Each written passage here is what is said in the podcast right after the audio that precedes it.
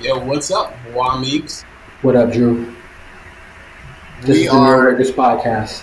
We are in a happy Neal Riggers New Year. Happy Um, Happy Neal Riggers to all Neal Riggers. Happy, happy Neal Riggers recording in your bathtub, old school hip hop mixtape style. You know what I mean? Um, shout out to the dugout. That's where that's where we learned that type of Dogs. Dogs. That's where I realized I need to learn how to do something. um, you know, there this Neal Riggers episode is actually going to be sponsored by uh, a lot of other Neal Riggers subjects that we brought up on other episodes because we Like, have a couple uh, we have a couple recurring featured characters from earlier episodes. Like Azealia Banks. This is, this, like Azealia Banks' TV shows, all of them.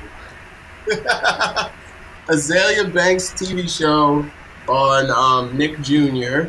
is the first is the first up, and then um, Louis C.K.'s Iyanla Vanzant episode.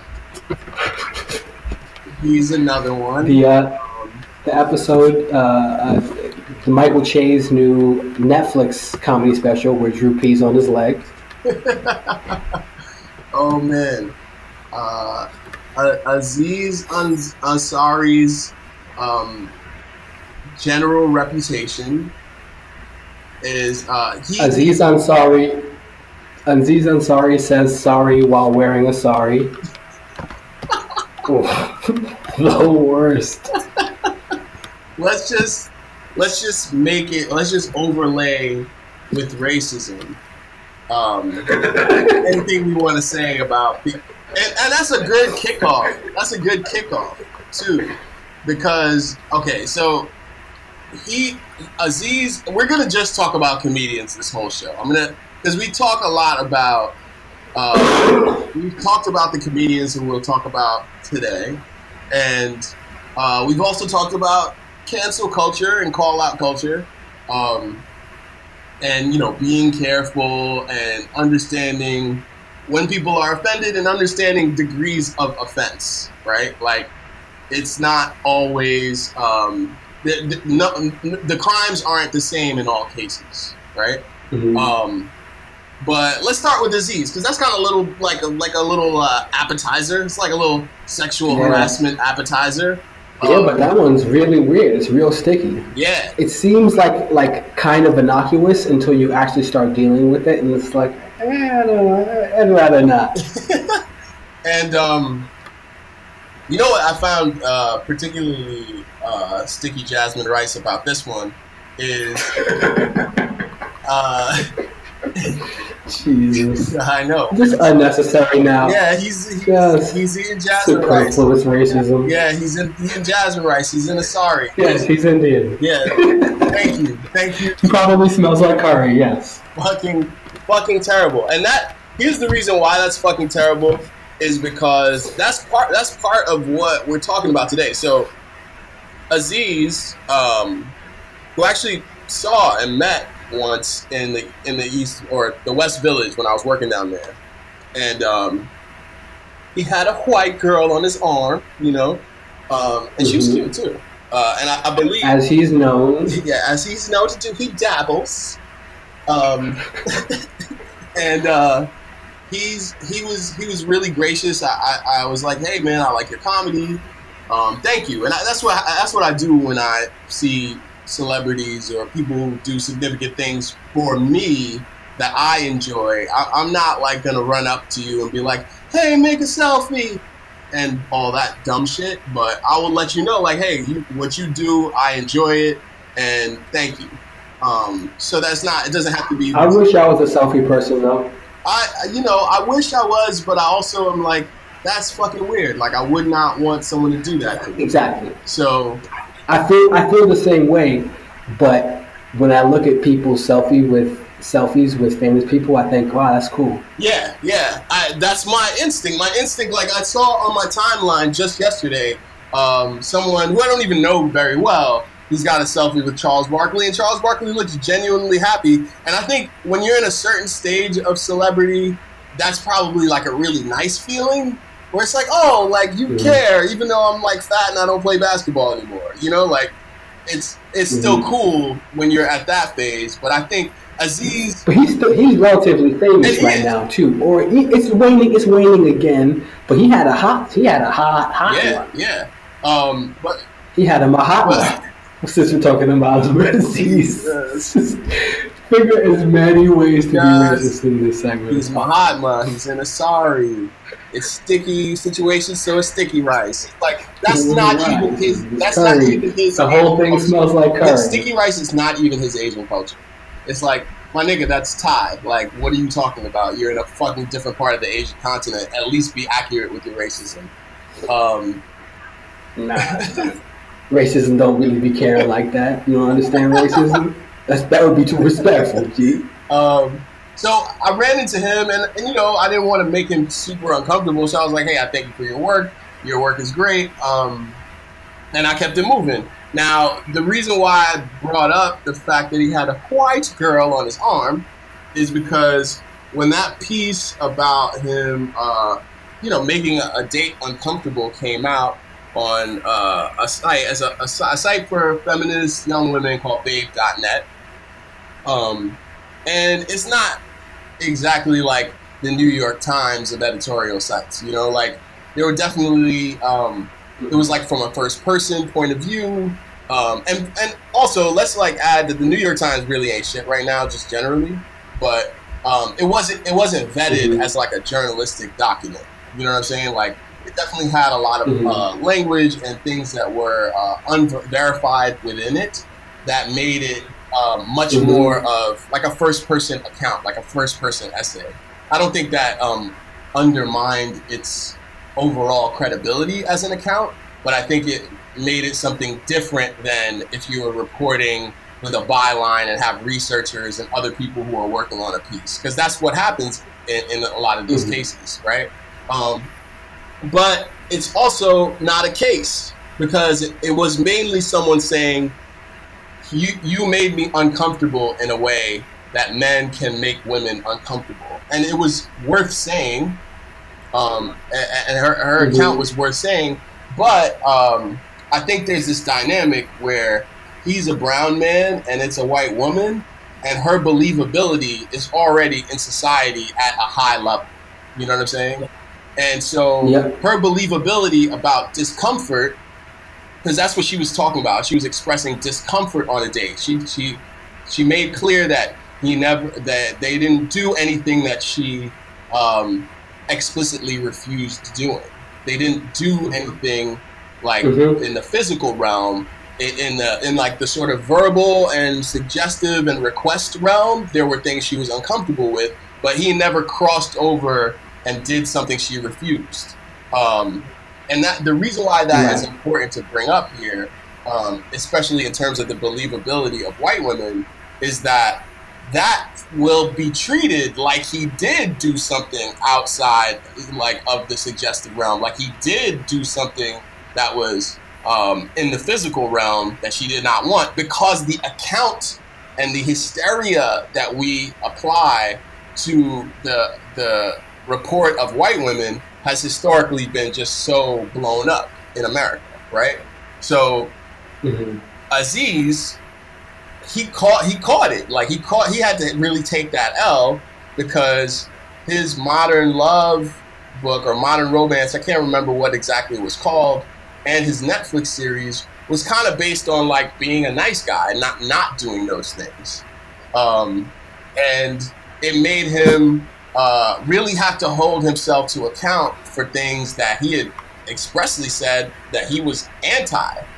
Um, and now, what I'm Mhm. hearing, or at least what I read in, in several articles about his stand-up comeback, is that he's he's off that. He thinks everybody's in the woke Olympics, and he thinks that's dumb. And like, like he has he has a Oh, whole bit about the woke Olympics and how no one can win, and, and how it's like it's made things not fun, right?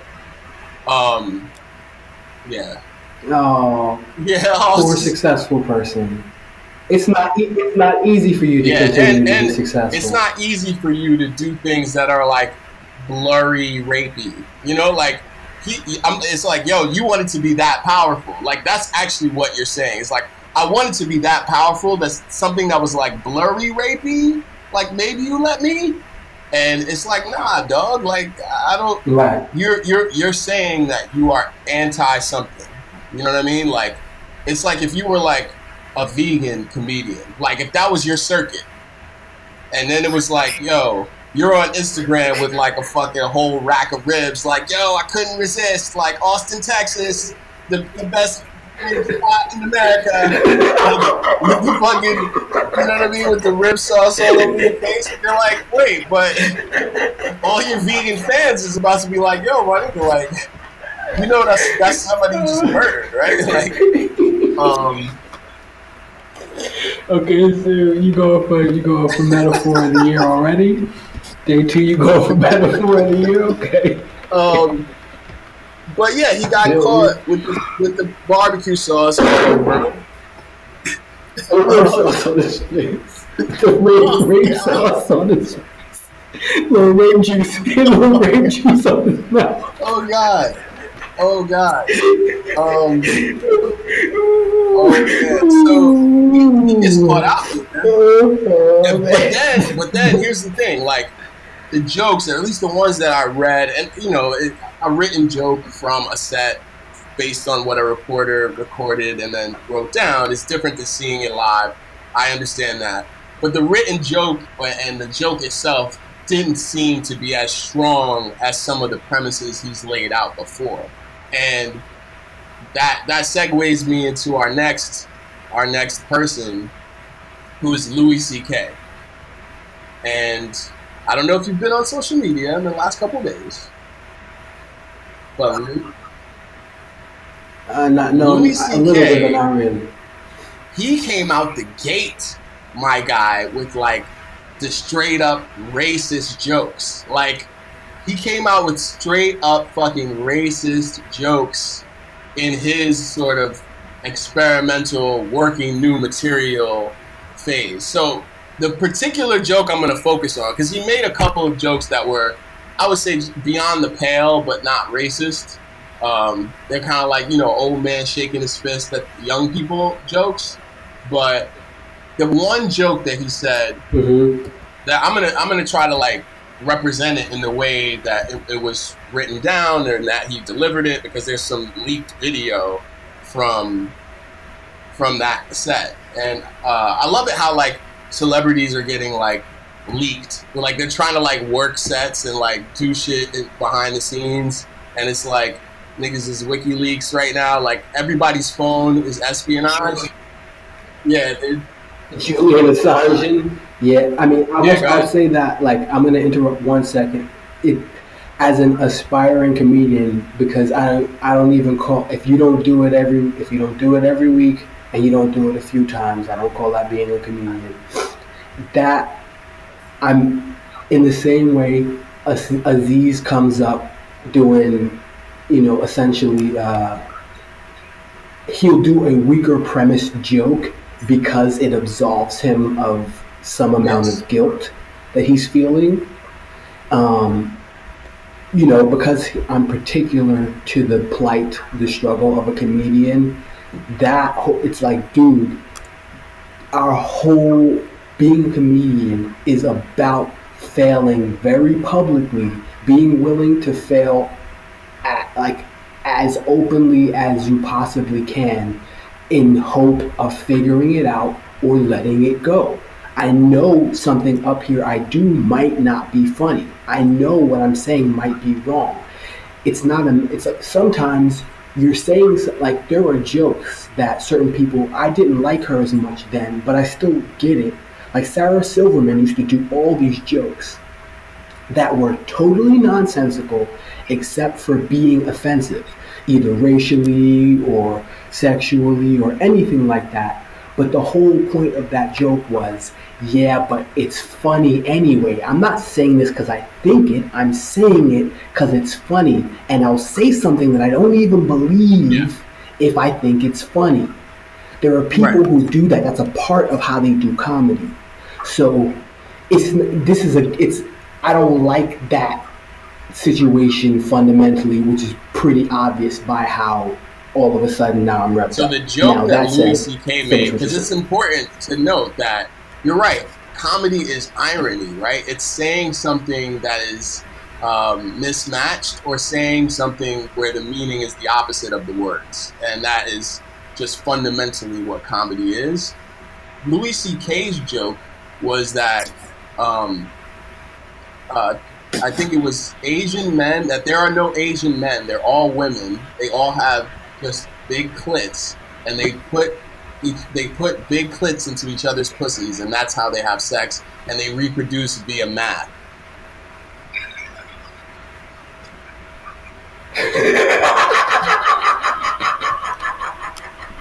So Ooh, goddamn, goddamn. Okay, So, okay, okay. all right, so so what what's happening here, right, is that the, the shock of even saying that I think can make people laugh. I agree that the shock of saying something like that can make people laugh. Um, but what I don't quite understand in terms of Louis C.K. and like where he is, because I don't, I don't expect him to change his philosophy on comedy because he jerked off in front of some some women and that was wrong. Like I don't I don't expect him to change his philosophy on comedy. But to me, this seems like a pretty big turn. Like it, it would be one thing to say, for instance, like, yo, men, men are actual monsters. I don't know how women live with us because we're we're monsters. It's like hulking, walking around, you're breathing, might murder you. Like there is there is a kind of truthfulness to that joke that he was playing on in talking about that issue, right? And in terms of like talking about Mhm. Asian men in that way, it was like what he wants to do, it seems, is is abandon any kind of link to the truth, or or stretch stretch as much as he can a, a, a stereotype in order to find an, uh, that same extreme effect. And like, I'm not an Asian man, right? Like black men, we have the opposite stereotype, and that that stereotype can be used against us as well, right? Um, but I, what I what I'm not understanding in terms of Louis using the joke is like the fact that he would rather offend all of Asian men than come up with any joke that plays on um, a stereotype that's maybe more u- unique or maybe less less heralded or less talked about, right? Like the way he's talked about white men are stereotypes that you don't often hear white men talk about, and that's part of what made his shit kind of like, Mhm. oh shit, like it's enlightening that there are white men who are actually going to talk about this shit. Whereas the tropes that he's playing on for this Asian men joke, those are to me very like well-worn stereotypes. Like tho- those have existed for many many years and are like like I said, they're just stereotypes, right? Like they're no, there's nothing new or sort of um, innovative about that. And he was doing innovative stuff. In in my view, he was doing innovative stuff before. Um, and his other joke was um, about the Parkland shooting victims, and he was like, "Yeah, go ahead, go ahead, go ahead." Hold on, hold on, hold on, hold on, hold on. Before we go that, like, let's let's keep them. So, the things that stick out about this joke to me are the fact Yeah, that absolutely. because I laughed, right? I, I obviously me thinks it's think funny, it's fun. Like a part of me thinks it's funny. What's not Right. funny to me is Louis C.K. doing that joke. One at this point in at one at this point in his career because it's like that's a joke. If he was a young comedian, if I was at an open mic and some young comedian, some young white comedian did that joke, I'm giving him credit. Like that's funny. You're an asshole, but that's funny, and I get that you need to show people that you're funny. So even if it makes you a dick in this situation, you go, yeah, but I gotta do this one. So one on that account, and then two when you add the fact that we still don't know how to feel about you yet, and you feel comfortable enough to test this as the material you would possibly give us. One, the immediate crowd, but even a bigger crowd is like, yo, dude, pump. You need you need to pump brakes, or you need is a different. But that's where I take umbrage. I'm like, bro, do some, give yeah, me some yeah, funny about yeah. what's going on internal with you right now. That's what I'm com- That's what I would be comfortable with listening from you. All the this external shit. It, okay, so now as an analysis of the joke, why it's still funny to me fundamentally is because it's the fact that your imagination could even do what he's saying. That's what's funny, right? Because you, for the same reason of stereotypes, you couldn't do that same joke with black people. It doesn't make sense. Your imagination can't see that. It can't see black men's dicks as big clits and they're just going and put, it's like no you're it, that just looks like sex to you whereas because of the stereotype in our mind about asian men we can see what he's saying and that alone is ridiculous and then adding on to the end of that that they reproduce by math it is it's it a is. joke about asian stereotypes the joke is let me just throw all of that into one. It's like putting the jokes into a pressure cooker. It's putting those stereotypes into one pressure cooker and making the biggest. It's like a, a bomb, uh, you know, a pressure cooker bomb.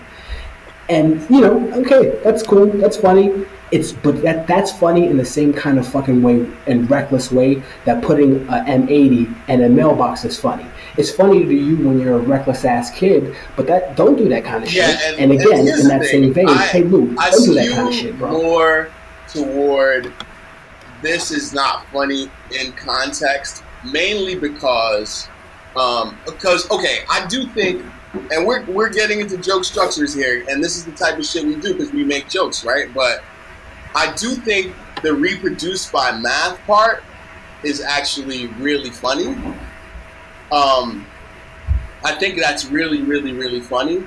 Um, but I also think like the amount of harmful stereotypes visited on people of color by white people is so large. It's such a large force. At, like so that my preference is not to keep piling on that already large pile, right? And and it's and the fact that if I were an yeah. Asian man, um, you know, I were in that crowd, I would feel like, oh, okay, this is, oh, it's at my expense, and I'm, I'm, I'm. That's part part of why I didn't really ever get down with that phase of Sarah, Sarah Silverman because I was like, okay, I understand the absurdity of racism and making that into the joke. I do understand that fundamentally, but this this completely makes the joke at the expense of the people with less power and less say, just generally, in these kinds of jokes. And what mm-hmm. might be here, right? Who might and be I think. It, um, who might be a paying the subversion customer. of Louis C.K.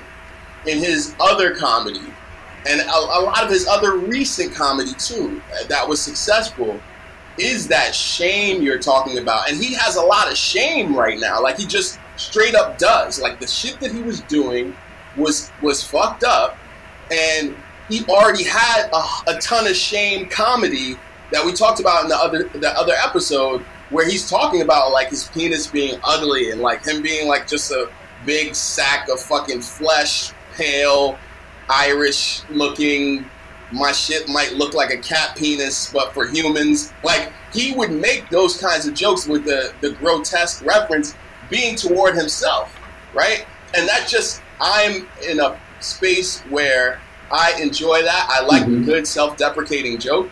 I also like when a guy who's nominally in power can make a self-deprecating joke like that, and you see it. It's still visual. You know what I mean? Um, and I think what he decided to do instead of that was he was gonna he's gonna point outward now. Like now that it's re- like a lot of the focus is exactly on that behavior that he joked about, um, and then got you know got aired that maybe this wasn't this behavior wasn't a joke. Maybe he has some psychosis and pathos around this issue, and that's when he decided to point the joke outward.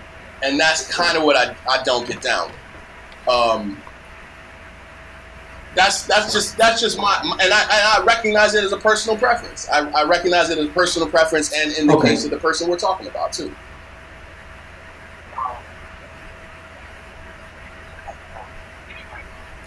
Um, shit, I forgot. Anyway, okay, so from my perspective, what's what sucks is that when you when you when you refer to the fact that he has a, a base of of self reflection, self analysis, and being confessional about his shame and guilt, when you consider that's a part of his brand, and then we had something, a situation that is outside of his control that refers to that same kind of world, yeah. his inner, you know, the the, the, the, the fucked up places. He is he's good at bringing light to the fucked up places. The like he does that the best to me because it's not just I show you everything in the darkness. That's not funny. It's about setting the right spotlight on something that usually hides in the dark. Um, so granted that you know that's there's a whole bunch of staging you get to do when you're doing that. But the fact that in this situation, when his brand is can handle being extremely and uncomfortably honest, that his focus is go instead of move. It's like you know, it's like a if you're yeah. looking at a continuum, right? Or you know how people with astrology they can also see it as like a life. Uh, so you know, Aries is, is a baby, and Pisces is right before you die and you're old, right?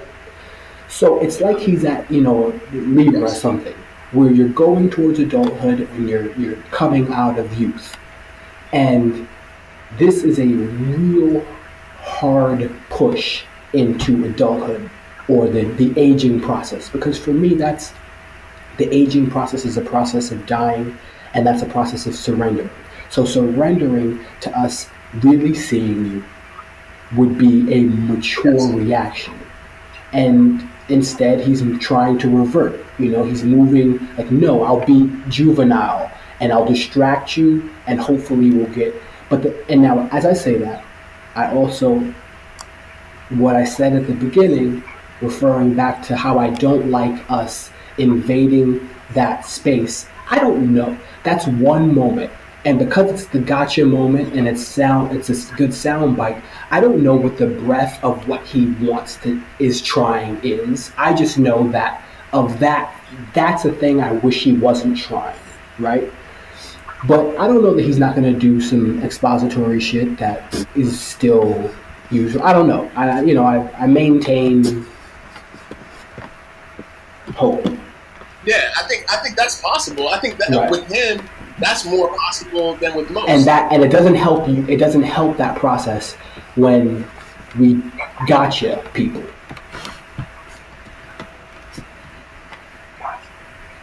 Yeah, I hear that. I hear that. Um, and then okay, so that brings me into what I think was almost like the setup for this incident being more magnified, and that is a clip from I guess six years ago, six and a half years ago, um, oh, came God. out of Jerry Seinfeld, Ricky Gervais, Chris Rock, right? Chris Rock and Louis C.K. They're in a room. They're talking about comedy, right? And um, Chris Rock in one of the offhand moments, and, and, and anyone who doesn't have background on this, Chris Rock and Louis C.K. are, are co- comedy partners and collaborators, and they are as close as we might imagine brothers would be. They have been working together for a very long time. Louis C.K. worked on and wrote on Chris Rock's first show on HBO, his sketch and variety show. Um, they've written feature films together, um, including that one where Chris Rock is the black president, um, including um, I, I think is I think I love my wife. That one, I think they wrote that together as well. Um, so they have a long history. He directed Pootie Tang. Right, right, and so they have a long history of writing comedy together. And this is, I think, this context is important, um, especially as we start to dig into why people get upset about certain things and why this kind of like cancel culture um, is just a is it's not a part of the relationship that Louis C.K. has to Chris Rock. So anyway, in the clip, uh, Chris Rock says, "Man, you're like the most swearingest, drinkingest, inappropriate um, guy I know." S- says this toward Louis C.K. and he's like, he's like, "Are you saying I'm a nigger?" He's like, "Are you saying I'm the most like niggerish guy you know?" And Chris kind of like, mm-hmm. it seems like for a moment he's even taken aback, but only for like a second. And he's like, yeah, um, you are. And he doesn't, he doesn't pause, he doesn't pause at the word nigger. Yeah. Um, Jerry Seinfeld does. Right. Jerry Seinfeld definitely does. And you can see him, um, you can see him doing his kind of like, I'm putting my hands up, I don't see color, like that kind of thing. But it, not even just I don't see color, kind of like, mm-hmm. hey, I'm uncomfortable here. Like this is not my territory, and I don't want to go here. Um, and Ricky Gervais, in his reaction, is kind of like uh, laughing really hard, and uh, in the the second analysis or second wave of them joking around with each other, um, Louis C.K. points to Seinfeld and like, hey, I, I know you don't you don't go into this kind of material in your comedy. Like you're like, and, and Jerry Seinfeld's like, I'm out. Nope, not not me. This is not. You're not going to get me here. And and he was like, you probably. He says to Seinfeld, mm-hmm. you probably don't even say that word privately. And he's like, I say it privately. And he and then he points at Ricky Gervais and he's like, I know this guy says it privately too. And Ricky Gervais and Louis C.K. are just laughing because it's like, yeah, we say nigger, you know.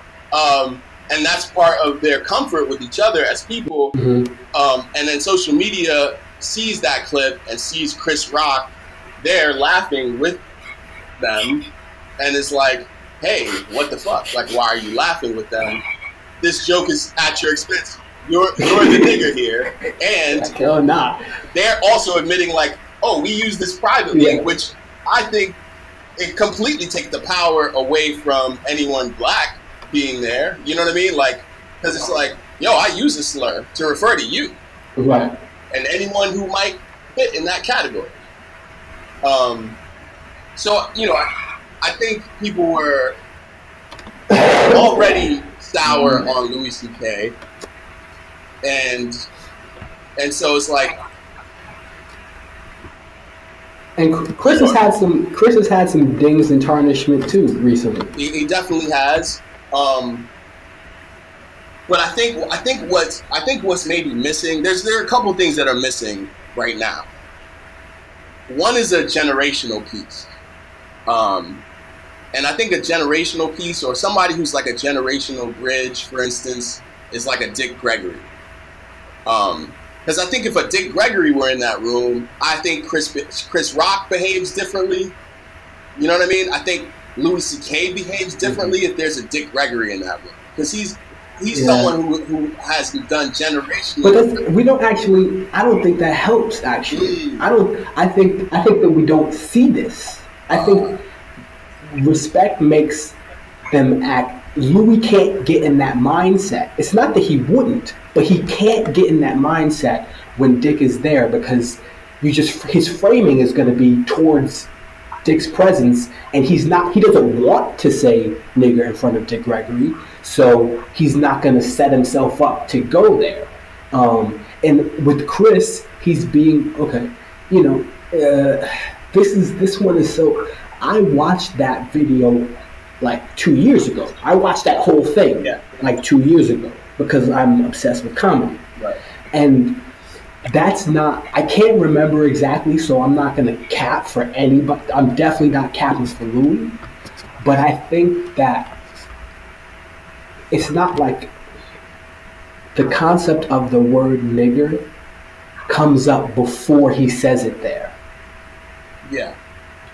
And I think it's Chris who's talking about it. But, but what is that? Who cares? Whatever, right? But it's not like he's. I don't remember it as him coming out his face out the out the clear blue and just going, "Hey, you said drink, cursing, and ignorant, and I'm assigning that nigger. Like I'm not the one who's assigning that. It's it's come up before. But again, I can't say that I, I but when he says that, it I didn't I didn't it I see it differently than people who just saw that video. Yeah. Right? I see I see it differently because Ricky Gervais's laughing is not just at the shock value of the fact that they're talking about nigger. It's like a comedy show, and that that this is the peak. He has been he's been cackling, laugh. He's been laughing at them because they're the real professionals, and he's not on their level of stand up. No. So he's been he's just been at the show watching them this whole time get hi- more hyped hyper and hyper doing more and more risky stuff throughout and so he's just been loving it and this is the oh my god we're going here we're doing this now oh my god you know like he's just beside himself in giddy uh, frivolous uh, just you know whatever I don't, I don't have a better word but anyway now seinfeld at that point of course is like you if, the way I'm watching it, the way I'm seeing it, Seinfeld's first reaction is to laugh, like, okay, I see what you two are doing here. Because Louis is going, a whole different conversation. This is, this is, I'm, I'm jumping around Yeah, yeah. here. But, okay, this is, who can say nigger, Drew? Who's allowed to say nigger? Who's allowed? You know, I'm asking, I'm really asking you that question. yeah, I, I, and it's a great question. Um, because I told you my, my experience in South Carolina with the white boys, where niggas was niggas, and they was like, they don't have this whole. They was like, yo, we niggas, you niggas, like, and it was like some redneck white boys, and they was like, nah, we niggas, you niggas, everybody niggas. Um, so there's that application of the word, and so because I understand the application of the word can distill and rearrange its meaning, I would say that everyone can say nigger. Now, now, okay, there.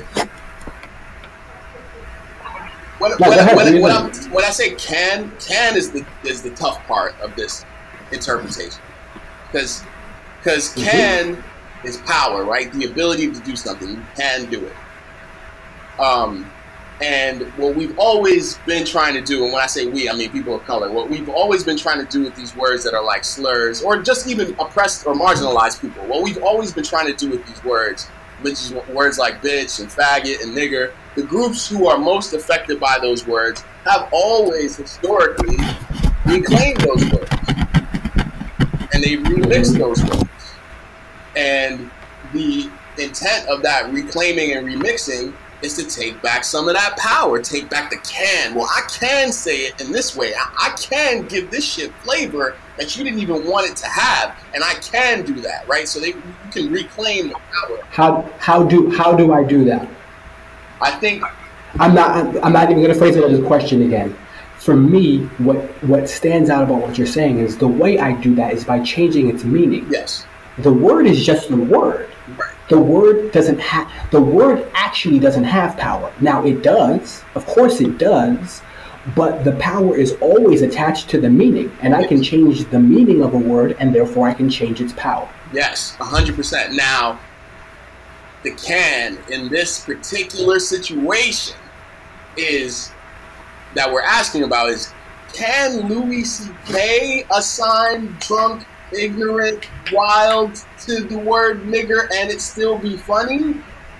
I'm doubtful of that. Okay, Um, so I'm gonna step back. I'm gonna I'm gonna step back Yeah. again. My answer to that question is that there's two answers. The first answer is black people. yeah, The first answer is the simple answer. That's who can say nigga. Black people can say nigga. Can, right? But then the other side of it is what you said.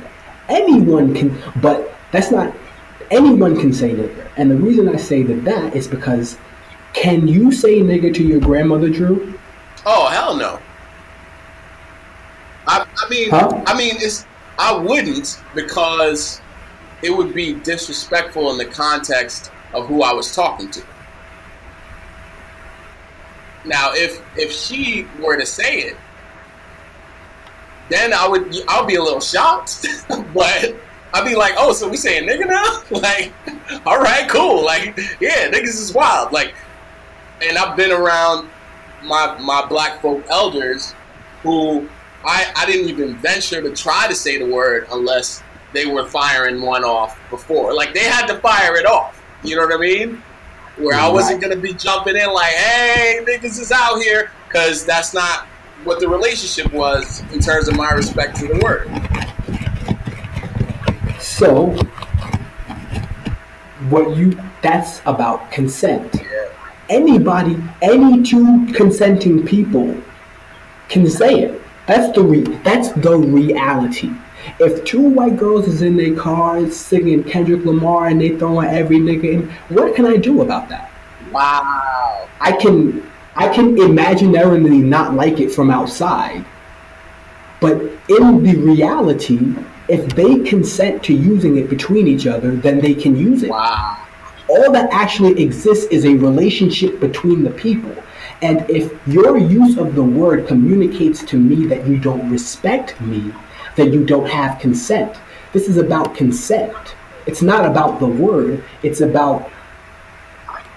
I go, I still run by the old school rule, which is can you say, anybody can say nigga, and I can punch you in the face. Yeah, yeah, I can. yeah. No, I can't. Legally, I can't. Legally, you can say nigger, and I can't punch you in the face. But I don't know that I'm gonna care in any given moment. That's the truth. Hundred. The truth is, if I feel like it's the right thing to do, I might punch you in your face for saying it, because that's what got white people to stop saying it. The. I grew up in the '90s. White people didn't stop saying nigger because of uh, political correctness. They got they stopped saying it because when integration got to the point where it was a balance in schools, you might get fucked up if you said it. That's why. That's what changed. So it's about consent and power.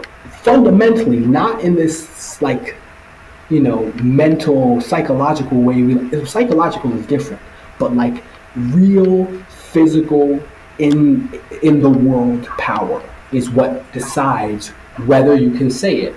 And because we've lost so much, uh, I'm, I'm not even gonna say we lost anything. I don't, I don't know that that's the case, but I know that I don't. It's tough for me to watch Tila Tequila get on her on her Instagram stream and throw niggas around because I can't do anything about it, but I don't consent to it. yeah. So the game is the, the, the lines of consent are real confusing now because Louis, what happened there is Chris, Chris has a moment of pause. And he has a moment of pause because he's like, damn, because I do consent to you saying it. The truth is, I think you you are mad niggerish. You might be more niggerish than me. That's what Chris is saying. Yeah. He's like, your behavior is wild niggerish. Now, I didn't consent to you saying it while we gonna be on something that's gonna be on HBO. Yeah, but we're, damn, that's the thing. It's- Damn. That's why it's like the grandmother analogy because it's mixed company now. Like now you're saying it in mixed company, and like just like I think I like the I, I really appreciate the consent word being brought into this because it's like just like no means no, nigger means nigger. Like you don't you don't get to change the fact that it comes with a lot of this weight just because there might be consent between us two. Just because you you've consented to, to be fucked by a partner doesn't mean you've consented to be fucked by every partner. Like like nigga, like I, I, I chose to fuck this person.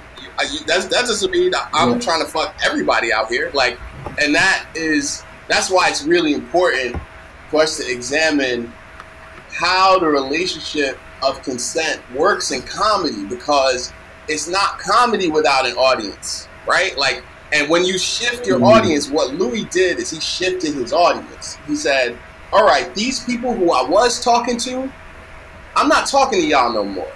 Because you don't consent to something that I did or what I'm about or my character. So you know what I'm going to do? I'm going to pivot to these people who will consent mm-hmm. to whatever it is that I do. He put on a MAGA hat. He put on a MAGA hat, and okay, which, which brings me to my next contestant. Knock, knock me over with a swastika, because everybody's doing this shit now. Everybody's everybody's trying to fucking throw hate speech around because they're like, oh, this is what moves things in this generation. I, I'm gonna throw hate speech around them. And so Kanye, we're, we're gonna do we're, we're, gonna do the Kanye, and we're gonna finish up finish off with Tiffany Haddish because we talked about all three of these people. So Kanye, in recent times, has tweeted his, his tripled down, not even double down, triple down on Trump and said, you know, went as far as to be like, yo, 2024, like he's running or whatever. Um, I think he needs to worry about living for the next year and not start projecting five years into the future. Um, that's neither here nor there, though. But he says specifically 90% of blacks voting Democratic. That sounds like control to me. They controlling the black population by by making our vote quote unquote like monolithic, right? Like making it so that oh you, yeah, yeah. you get pressure. Yeah, and, and I'm like, okay, so let's ignore the fact that one political party both do, but one political party explicitly has based its modern campaign on fuck black people, like Willie Horton letter, like like not not Willie. Well, this nigga go make some beats, please. God damn, go make some motherfucking beats, nigga. Shut up. Can he just can he just put out Teyana's album again? Cause it was fire, and and this is the kind of shit that overshadows a fire ass album. Um, because he's unable to deal with her female energy. I don't know. So I did. I just did. I just did the the owners. The owners. Hey, hey, nigga, go bounce the ball. I, I don't want to do that, but God damn, this nigga be saying too much. You just say too much and know too. Nah, but you know what? You know why it's not the owners shit? Because we him in this equation. We are the proletariat, my nigga. Like he was specifically repping for the fucking damn. proletariat before, and now he is switching course for the purpose of gaining more power. It's a power grab, right? Because that's what that's what we're talking about. We're talking about power, the power of words, but also how certain power translates when you use certain words and certain messages. And he he's decided the message that he wants to ride with is MAGA hat, build a wall, Christian male. Like he's he thinks that's a bigger grab for him. And so this, it, Go ahead. No, it, if you have something to say. The main thing I have to say about that is it's such an absurd premise to say that black folks are voting for a political party because we are being controlled by by another. It's it's actually that we don't have any real control or power in either party. And in America, we have very li- mm-hmm. limited control. But to infantilize black people by saying like, "Oh, you basically you niggas just making an emotional decision, and you it's like you it, you on the blue team, and you don't want to go with the red team. And it's and it's not that at all. It's that the red team is saying, "I will kill you. I think you're the source of all my problems. You should be killed, no matter who did it. We have to kill this one." And the blue team is like, and the blue team is saying, "We don't really care that much that they feel that way." Yeah, yeah, and I think it's such a disingenuous play on his part. I think um, I think he's going to ultimately regret what this part of his legacy looks like. Um, but I also know that he roundly rejects information. Like he's just like, no, I I, I feel a thing, and it, that makes it real. And I get why. Which which makes Donald Trump a great mentor for him, a great mentor. exactly, exactly. And I get why. I get why we've talked about like feeling versus thinking, and why we are in a feelings era, and how that has. It's a, it's a vibe, but it's it's assigned power along the lines of what people feel instead of what people mm-hmm. think or can think. Now, the reason why this is important as we transition into the the last topic. Kanye is saying Hey yo, y'all or all y'all crabs in this pot right here. It's cowards for staying in this pot. Hop in this fire real quick. Hop out this pot, jump in that fire real quick. Cowards, coward, cowards, crab in a barrel. I'm. Eh, in addition, he's like, "Yo, I'm in the fire. How it look? How I look? I'm shining. I'm shining. Nigga, I'm on fire too, right? I'm on fire, right? You see how these tweets is blowing up? It's like, yeah, you're yes, yes. you're on fire. like, you, you, absolutely are. You are hot right now. You're you're very hot right now. Yeah, we're we're we're boiling, and you're on the brink of death. It's um, disingenuous. I just because so, I know yeah. gotta, it's it, what's disingenuous is to tell people to leave something that they're in when in politics isn't there's not uh, 2,000 parties. If there was 2,000 parties, the fact that we were stuck in 90% of black people being in, being Democrats, would, that would be anomalous. Oh, that is weird.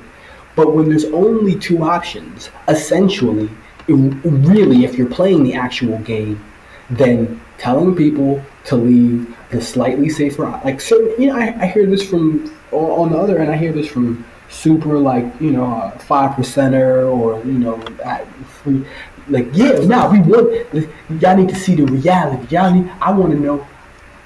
Do I like the? I hear the, I've, or I've seen the question. Do I like uh, my racist behind my back, my racism behind my back or in my face? And the honest answer for me is, one, I don't like choosing between racisms, right? And that's that's the situation that we're in. We're choosing between. That's not a good situation. It doesn't make you like more of a baller if you choose the racism in your like what what victory is that? You know what i mean? Like you see how real i am? Like so what? You're still in a shit we're both what's way more important is that we're both in a situation where we're tr- choosing between racisms. Like shitting on me for wanting mine behind my back is like what purpose does that serve? Great. It makes you braver than me. Awesome. That's awesome. What are you doing with that braveness? Like can we get back to the actual subject that matters then um, because the choice, the truth is, every now and then I like it behind my back because I know that that means that you know enough that you can't. It's about privilege again. It's about the fact that you feel privileged enough to be racist in my face means you feel no pressure. You feel no pressure by from my entire, my people's entire existence on this continent, being brought here. Uh, whatever fake freedom, freedom and civil rights and black, all of that, all of the push that people, people, the people who I come from that have made to like exist as something, as people here on this, you still feel totally 100% comfortable to go, nah, you know, the way things originally were, where you were property here, and fuck you, and I'll say that right to your face, you're not a person.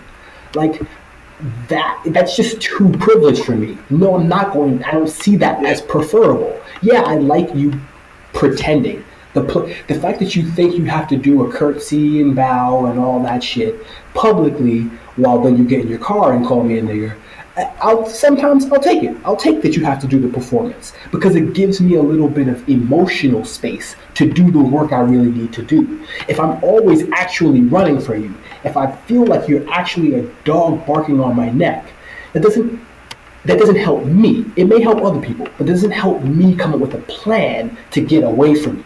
Because I know in either situation, whether you're being racist in my face or behind my back, I need to get the fuck away from you. Yeah, that's a great way to put it. That's a great way to put it, and I think um, the kind of push that we've had among people of color, people who are who've been you know excluded from this white man monopoly game, the kind of push that we've we've we've earned some safety, some, and and it's it's never going to be um, less than murderous if we don't keep pushing for more safety and and security. Now, some of that security will be availed. That's a hundred hundred percent true. Some of that security will be a mask for other things that were very that are very harmful. But it is different than having a dog on your neck. It is different, and I think. Um, but here's the transition, right? Because we were talking about on an earlier episode, Katt Williams v. Tiffany Haddish, in terms of Katt kind of dragging Tiffany, um, and it was it was not even low key misogynist. It was misogynist that he was going at her love life and her sex choices in order to drag her as a comedian who couldn't perform a hour long special, right? Like those two things don't align. Those two things aren't don't have to do with each other but he used one her sexual agency and her body and her person to attack the other. He, he was basically like, I'm gonna just hit, hit you with this low blow in order to make this point about how you don't do hour long stand up well. Right, via, and, via race, which is real, even more cute. She was yeah, exactly. Hit with biting that. Okay. Right, and, and and also just like you know, patently inaccurate. I think he was saying that she had a child by white men, all kinds of like inaccurate shit too. Um, which is why when you see when you see the, the the the effect of a stereotype like that that to the earlier point we were making, the effect of a stereotype generally in the world is I think great. It is greater than your little fucking joke. You want to be out here with your little friends telling you jokes like that's that's what it see it feels like to me. It's like you you telling your little jokes when the actual effect is this tsunami against the people mm. who it, it, lands on. Mm. So um, the the the point about the Katt Williams shit is look, the nigga was right. He was right on the fundamental point of her not being great at hour long stand up specials and her not having those particular chops, right? And this weekend she was in Miami. She basically forgot her set.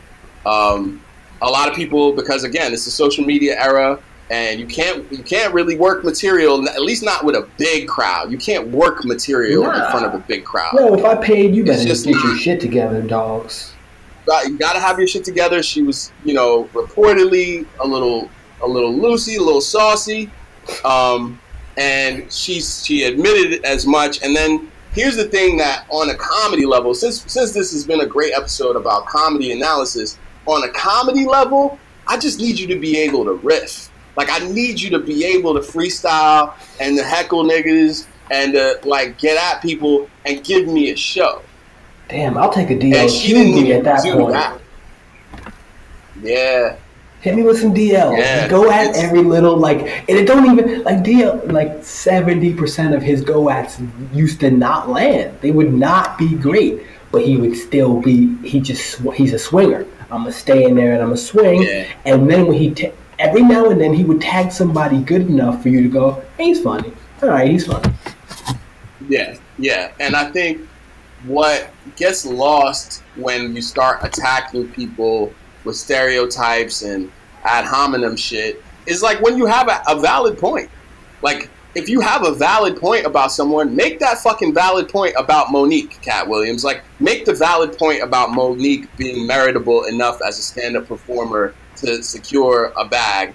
Don't make the stereotype or the dynamic of a black woman versus another black woman the center of your point when the point you're trying to make is about somebody's merits. Right. Don't make like if Louis C.K. wants to make a point about being wild and loose, like even in that particular scenario before all this shit happened, talk about yourself being wild and loose, bro. You was jerking off your dick in front of people. Like that's like I don't. Why you gotta bring me into it? Like I'm, I'm now. Come on, let's be real. Because, there because you're wild.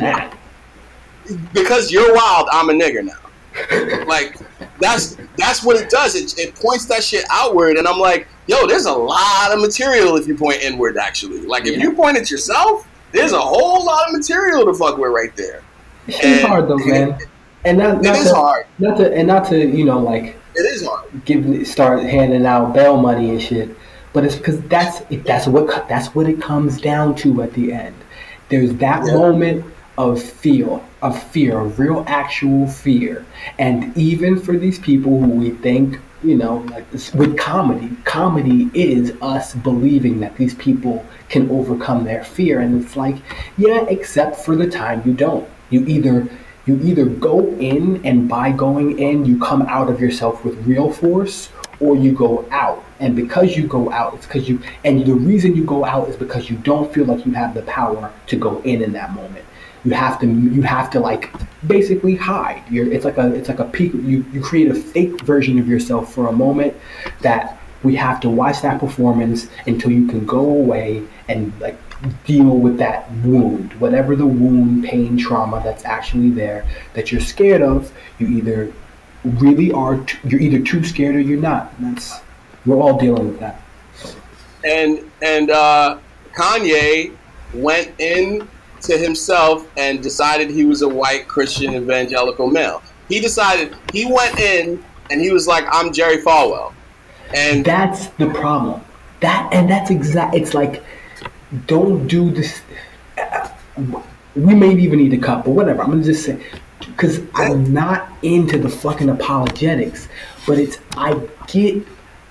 That's why I say he says too much and knows too little because I'm not in the camp of people who thinks he's saying nothing. I just think he doesn't you can't say the shit you're saying without the information. You do not you're not finishing your fucking homework, but then you're you're showing us all your A's and then people are going, Yeah, but like hold on, you didn't how did you get an A? You didn't you didn't do your homework and you're just like, Yeah, I'm just good at I'm just good on Photoshop. Like you're making it look you're you're showing us the thing, but you're not. Where's your bibliography? Where's any of the work to support the idea that you're offering? The I the prospect that black people are uh, myopically or monolithically voting Democrat isn't invalid. It's not an invalid point, right? And that Democrats are they they don't focus on the issues that are primarily important to black voters after being elected by black voters. They, there's not there's a history of that, and then there's also beyond that a history of even some of the worst kind of institutional racism being yep. instituted by Democratic uh, constituents. So that's that, that is a valid idea. Great that we need to hold the Democratic Party accountable, and the way we do that is by letting them know that our vote isn't a guarantee. But what? But the way more, if you're going to make that point, then you need to do the emotional homework, especially for people who don't don't get to just to step out of the the uh, the Democratic Party into you know, not needing to vote. And you know, nobody needs to vote, but there's a there's an effect. The effect of not voting, of Democrats not being in power, is relatively minimal the more money you have. The effect of politics at all becomes minimized the more money you have, right? Right.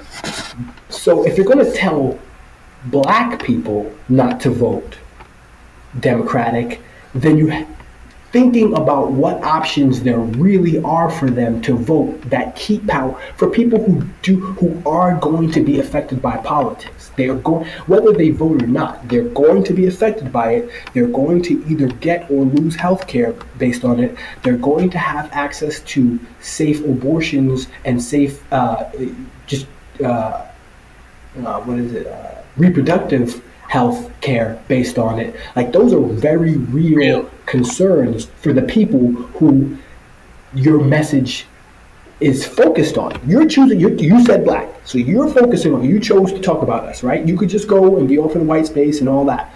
But if you're going to say we should do something different, what are the options? What are you offering? Independence, not a real option. In very few places is that a real option. And it is definitely not a presidential option, right?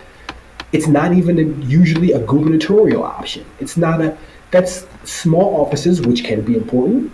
It's important that sometimes people do the homework on that in their. But like, okay, where is the rest of that? Where's the rest of what makes this a meaningful statement? Besides it just making you hot. Besides you being the crab in the fire, like, yo, look at, I'm a free thinker, baby. And he won't ever get to that point of maturity. And on that note, it's been a real ass episode. It's been good. This this this was this was chock full. Um, I also like us talking about comedy. Like that's like a, yeah. a very rich area. Um, yeah. And it, it seems to kind of keep coming up, especially with what we're doing here. Um, so, everybody, thank you. I'm Drew Brees. I'm Anwar. Bwameeks. Anwar, Anwar is Bwameeks. B W A M E E K S on the Twitter. Hit me up. Hit him up. And uh, we will be back with another brand spanking new episode in a week. Thank you. Shout out to Chris Peace, Crack man. and all the fams. Um, and we will give you all the options on how to subscribe and check and rate and review us on the podcast. Thanks so much, everybody. Peace. Peace.